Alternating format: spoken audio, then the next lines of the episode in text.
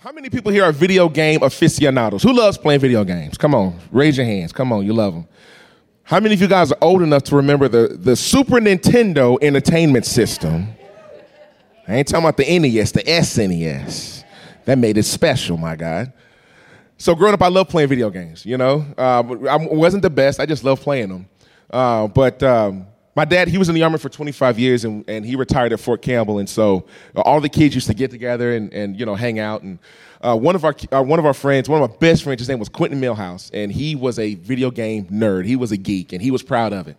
So we were at lunch one day, and he was like, hey, guys, my mom bought me the S N E S. And we were like, what? Your mom's rich. That's crazy, man. So we were like begging our parents. We were like, Mom, can we go to Quentin's house? You remember sleepovers back then when they were safe to do? You know, we would go back and hang out. We were like, Mom, can we go hang out with Quentin? So it was me, my brother. It was Quentin and his brother, Junior, and our friend Darius. And we're hanging out one Saturday night during the summer. And we're up, we're upstairs. His parents are downstairs. And they had a gigantic California king bed in their guest room. And so he's playing Mario Brothers. Y'all remember Mario Brothers when they came out on S N E S and Yoshi and all of that stuff? And man, it was it was hard though. You know, I could I couldn't I give me the A B and the A B and that's I'm good. I don't need the, the trigger button. I don't know what this does anyway. And so none of us could beat this hard level. And Quentin, he was like, man, I've been playing this for forty-five years. I got it. So he's, you know, he's playing, and we're like, it's like it's like watching the Super Bowl, and it's, you know, three minutes left. They're down by two points, and they're going to kick a sixty-yard field goal. We're like, okay, is he going to get the Koopa Troopa? Is he going to get him? And he got him. We're like, yeah, he got it. Oh, my God. Woo!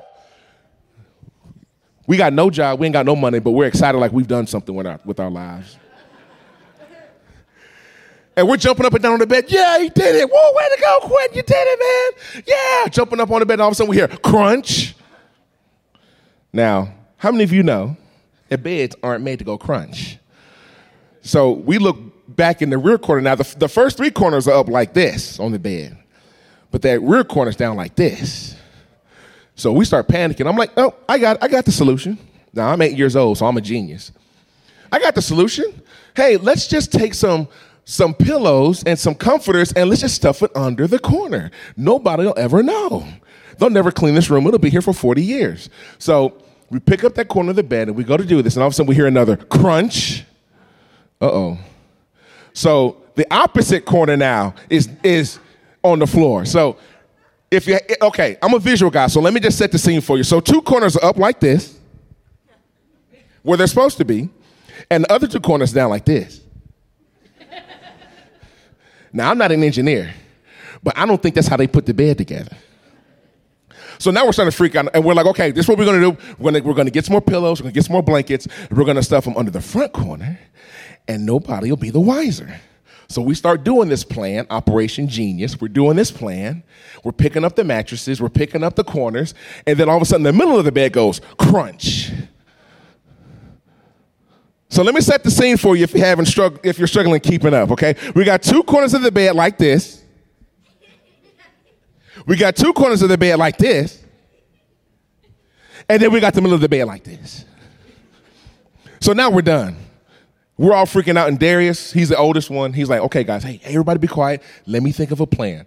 So we get real quiet as if he's going to think of a plan that's going to save the day. Okay, let me think. And while we're thinking, in the stillness of the night, we start to hear. We look back. Junior, who's the baby brother, he starts crying. We're freaking out now. This is not what we need. We don't need crying.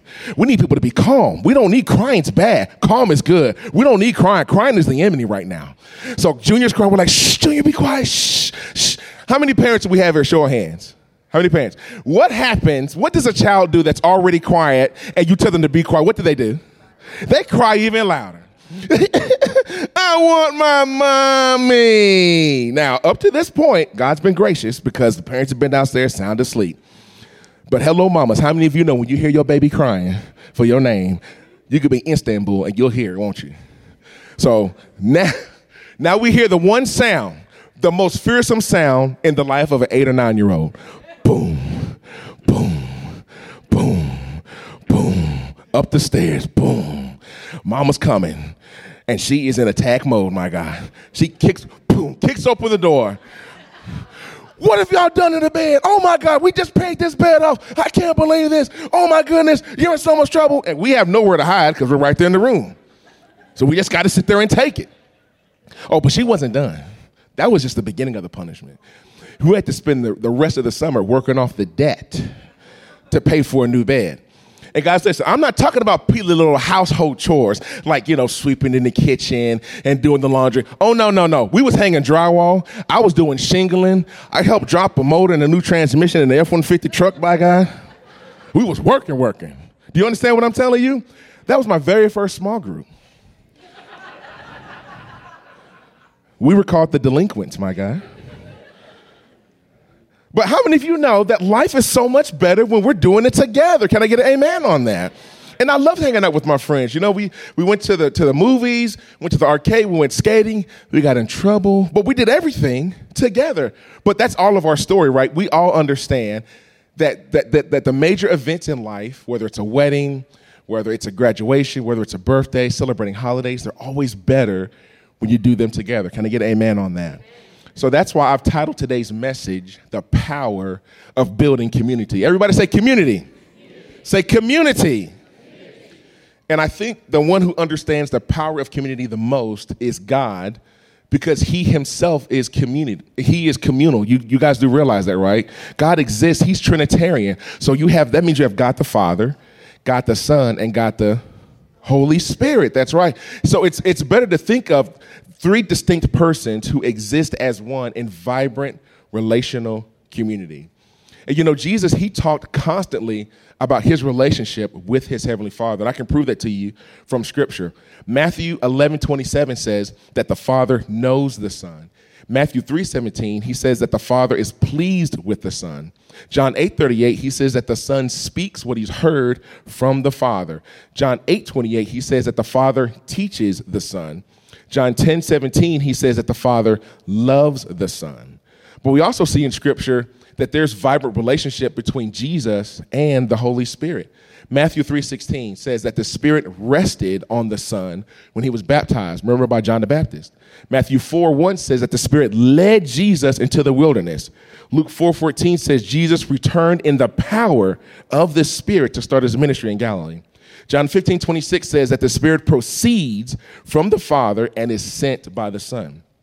John sixteen thirteen says the Spirit speaks what he's heard from the Son. So we see over and over again this dynamic of relationship among God the Father, God the Son, and God the Spirit. Remember, there are three di- separate, distinct persons, but they are co-equally God, and they live in unbroken, vibrant community for all of eternity.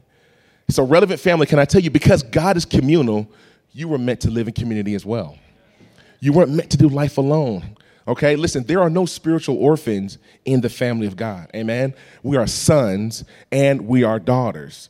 Community is powerful because in it we find security, identity, and purpose. We are encouraged, challenged, comforted, and cared for in community. Everybody say community. Say it again, say community. So all of us would agree, at least in theory, that community is vital. But family, I'm not sure if all of us see it as a value to be lived out. You see, we know that it's good for us, and we know that it's good for others. We would even agree that two is better than one. But I don't know if we pursue that as an ideal in our lives. I'm just going to say it plainly. We believe that community is meant for others, but I do wonder if we wonder if we believe it's meant for us. You see, the Apostle Paul understood the value of community so much that when he arrived in a new city, he often would seek other believers before seeking to share the gospel.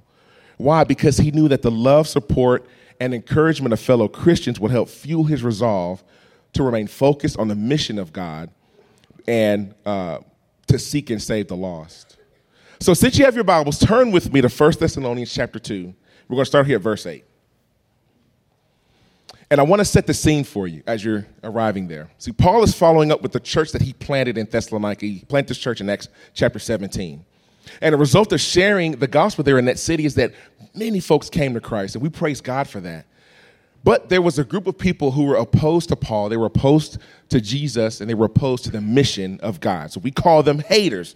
Show of hands. How many of you got haters in your lives? Huh? Show of hands. Now, if you ain't raising your hands, I got news for you. You might be the hater.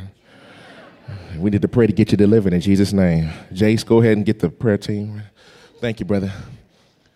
So Paul is writing this letter. Remember, he's he's basically fled from Thessalonica. These, these folks are hating on him, and he's like, hey, we got to chunk up the deuces. We got to get up out of here. So he rolls out.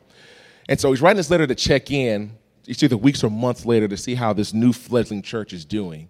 He was concerned about them remaining faithful to the gospel and to each other. And here's the reason why. See, in Thessalonica, it was home to rampant idol worship. There were temples to at least twenty-five different gods in this city, including Zeus, Athena, Apollo, Artemis, Aphrodite, Dionysius, and even the Roman emperor was worshipped as a god there. And so Paul wanted to make sure that this burgeoning church was remaining faithful to the mission, that they weren't being swept away by idolatry, and that they were remaining in close connection to each other. So the first point that I want to make is this. We must see our need for community. Everybody say community. So starting at, at uh, First Thessalonians two and verse eight says this. So being affectionately desirous of you, we were ready to share with you not only the gospel of God, but also our own selves, because you had become very dear to us. So I want you to notice the language that Paul is using. He is saying, listen, we didn't just want to share the gospel with you. We want to share our lives with you. That is the power of community. It's more than being transactional. It's about being relational. Do you understand what I'm saying, Relevant Family? God created us to exist in vibrant relationship with each other. Why? Because the Father, Son, and Holy Spirit exist in relationship. You see, Paul didn't look at the Thessalonian church as a pit stop on the way to greater things. No, no, no. He looked at them as a blessing to him and to his crew. He looked at them as a source of strength, encouragement, and belonging.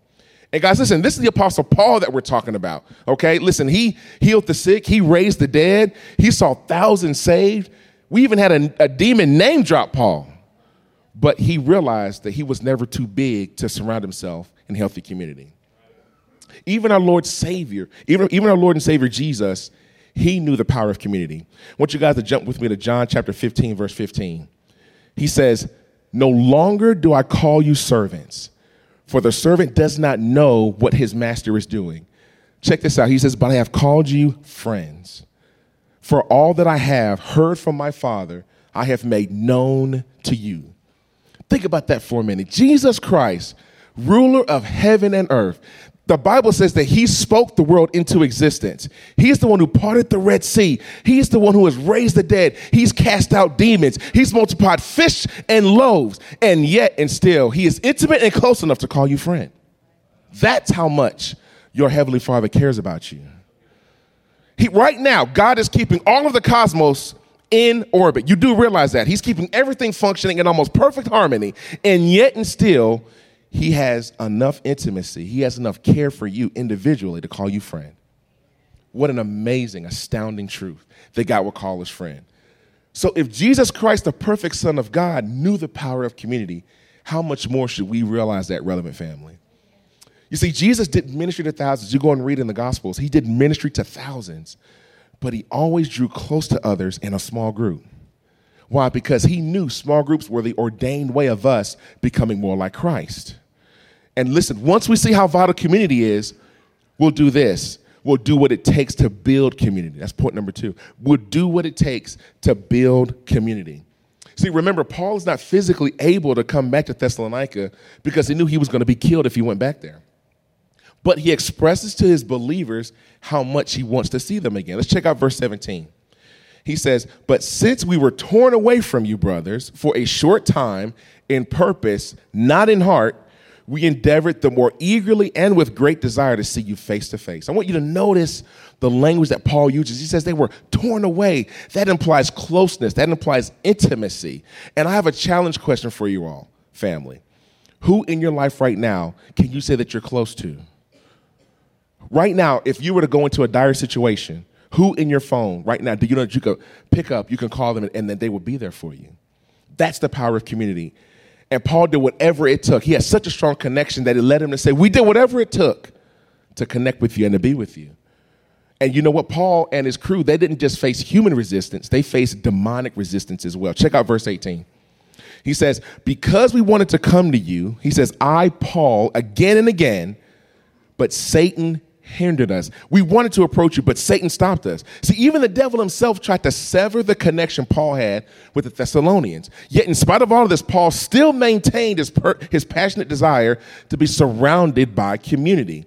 His passion led him to be creative with how he reconnected. Okay, let's check out uh, chapter three, starting with verse one.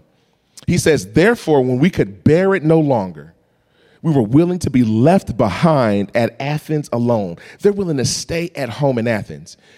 And we sent Timothy, our brother and God's co-worker in the gospel of Christ, to establish and exhort you in the faith, that no one would be moved by these afflictions, for you yourselves know that we are destined for this. You see that? Paul was so desperate to reconnect with this community that he sent someone else to go. Many of you right now, you have people in your life that you can connect with physically. So I challenge you, I ask you today, what's your excuse?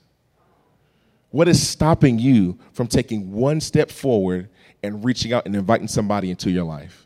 Who do you know right now that is drowning in anxiety, drowning in despair, drowning in depression, and they're wondering, God, does somebody see me? Does somebody hear me? I want to challenge you with this statement. You're only as healthy as your secrets. Can I say that again, Jace? Hey, you're only as healthy as your secrets. The more that people know what's going on in your life, the more protected you're going to be, the more strengthened you're going to be, the more comforted you're going to be. You don't grow in isolation. You grow in community. Amen? Can I say that again? You don't grow in isolation, relevant family. You grow in community. Amen? And once we prioritize community in our lives, we'll do this last thing. Last point I want to make.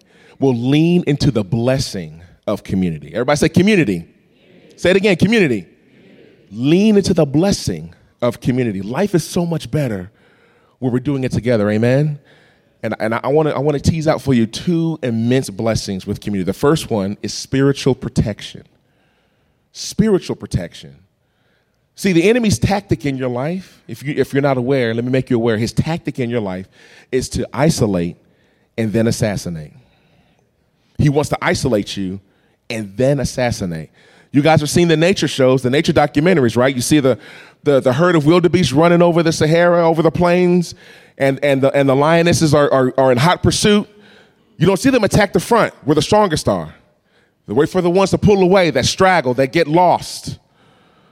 And they pounce on them.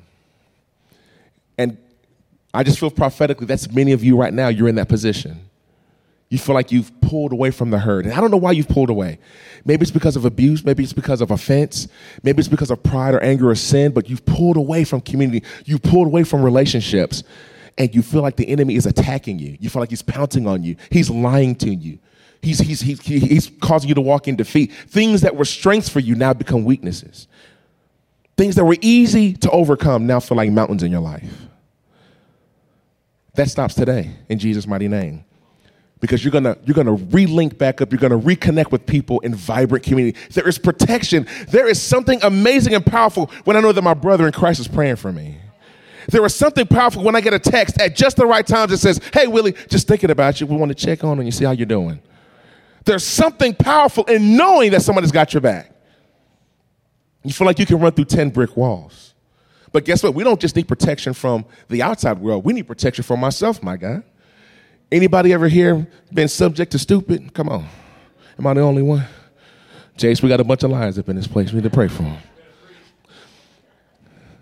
Because we, because we make some foolish decisions too, don't we? And it's good to run that by somebody as interference. Hey, let me just screen this by you. Willie, that don't sound good at all, brother. That sounds illegal. You might want to rethink your plan. But how good does it feel to know that when you're struggling, that when you're angry, that when you're offended, you can have somebody with you to encourage you, to challenge you, to point you back to Christ. Amen? Protection. The second blessing. Actually, let me, let me read this here. Check out verses four to five, starting in, uh, in verse in chapter three. He says, "For you yourselves know that we were destined for this. For when we were with you, we kept telling you beforehand that we were to suffer affliction, just as it has come to pass." Now let's stop right there. What what is the affliction from? They're sharing the gospel. They're doing God's work. How many of you know? Sometimes you can feel like you're punished for doing the right thing. Anybody ever been there before? You're punished for, God, I'm doing everything right. I'm tithing. I'm going to church. I'm loving faithfully. I'm being generous. I'm being kind. And yet and still, I feel like I'm under attack. This is why we need community. You need people to protect you. You need people to pray for you. You need, hey, listen, you need people to remove the fog from your eyes and, and give you back real. Hey, listen, Willie, this isn't your fault. This is an attack of the enemy. And so we're going to deal with him. Amen? And he says, for this reason, when I could bear it no longer, he says, I sent to learn of your faith. When's the last time somebody checked on you to see how your faith was? When's the last time you checked on somebody to, do their, to see how their faith was? Hey, brother, hadn't seen you in small group. Hey, hadn't seen you at church in a while. Just want to check on you. Everything okay? Hey, I've noticed some of your posts. They're kind of troubling. What's going on? Hey, man, whenever I text you, it takes you three or four days to get back with me. Just everything okay? There's power and blessing in community. Amen? I want you to understand the intentionality of Paul and Timothy here. What did they do for the believers? They exhorted and they encouraged them. Who in your life needs to be exhorted and encouraged? Some of you, you need to be exhorted and encouraged. Let me tell you, can I just t- can I just say this plainly? Jesus is not going to crack open the sky and personally come down and visit you. That's why he has his people. Let me go on this side. Jesus is not going to crack open the sky and personally come visit you. Do you understand that? He is in heaven at the right hand of the Father. He has sent you, you, you, and you to go and be his hands and feet, to exhort, to encourage, to strengthen, to comfort, to build up, to point back to the way. Do you understand that? So, guys, listen, it's time for us to get to work. Everybody say, get to work. Let's look at the, the second blessing of community. It's comfort. Everybody say comfort. Check out verse six. He says, but now that Timothy has come to us from you and has brought us the good news of your faith, and love, and reported that you always remember us kindly and long to see us. Paul wanted to see them. He was, but listen, now he finds out you guys want to see us. You want to, you want to uh, connect with us. He says, for this reason, brothers, in all our distress and affliction, we have been comforted about you through your faith. You know, two of the most powerful words in the English language are me too. Whenever somebody's going through a hard time, when everybody's struggling with addiction or abuse or isolation or suicidal ideation, it's a comfort to know that someone else knows what you've been through. Now, Jesus is the ultimate comforter. The Bible says in Hebrews chapter four that he was an always tempted, yet without sin. But Jesus has sent you, he has sent you, he has sent me to walk into the lives of others and to comfort them. I heard this statement years and years ago. It says that the greatest present that you can ever offer someone who's in distress is your presence. You don't have to know how to exegete Romans chapter nine. You don't, ha- you don't know how, you don't have to know how to pray the longest prayer. You don't even have to have the right words to say. Families, all you got to do is be a shoulder for them to lean on. Hey, Willie, can I just, I am tired, I am weary, can I just sit a spell? Can I just stop and rest? And all I'm asking you to do, Relevant Church, all I'm asking you to do, family, is to open up your life so that someone else can find rest. And you let the Holy Spirit take care of the rest. Amen? Amen? Amen? So listen, I'm all about next steps. I'm all about next steps. And I've got two really easy ones for you. Everybody say, reach up. Reach up. Say, reach up. Reach up. And reach out. Reach out. Reaching up. For those of you, you say, Willie, this is a good message. This is good talk, man. You made some good points. Your Nintendo story was hilarious. It's the funniest joke I've ever heard my entire life. Thank you. I appreciate it. Thank you. But you say, Willie, you don't know the pain that I've experienced when I opened my life up to others. The last time that I trusted someone, the last time that I was vulnerable, I was abused. I was taken advantage of. The last time that I opened up my life and I was transparent, it came back to bite me. It feels like I got stabbed in the back. Can I encourage you, Relevant family, to live that before the Lord today? He wants to take that pain. He wants to heal it. Reconnect with Jesus today. He loves you more than you'll ever know. And he proved his love over two thousand years ago. He hung, bled, and died on the cross for you. He paid a debt that he, it, that he did not owe on your behalf in full. And he offers you the free gift of salvation. And it's yours for the taking today. If you don't know him, I invite you right now. Say, God, would you save me? Romans ten, verse nine says, that all who call upon the name of the Lord, that they shall be saved.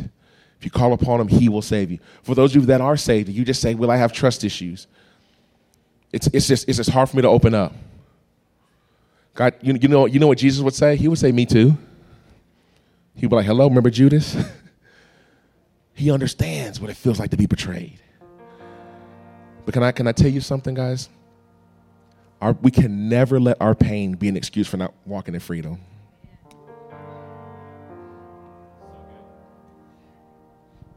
Oh, I'm so emotional. We just, you cannot let pain sit on the throne of your heart.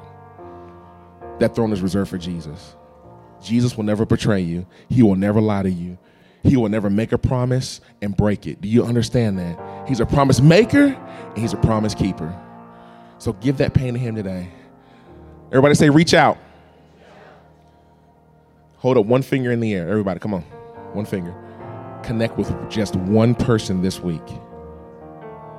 One person. Call them, text them, email them, send them a carrier pigeon. Say, hey, bro, been thinking about you. Why don't you come to the house? Let's sit and have a chat. Been thinking about you. Hey, sis, been seeing your posts on Facebook. What you know, I love you, been thinking about you. Hey, why don't we go for coffee? Guess what, guys? That's a small group. A small group is, say this with me, it's you and a who. That's it. So find a him and a her, and let's get busy. Let's get to work. God has sent you. He has sent me into this world to incarnate the love of Christ. And guys, listen, we're not going to change the world through big, gigantic revivals and stadiums. No, that's for Hollywood.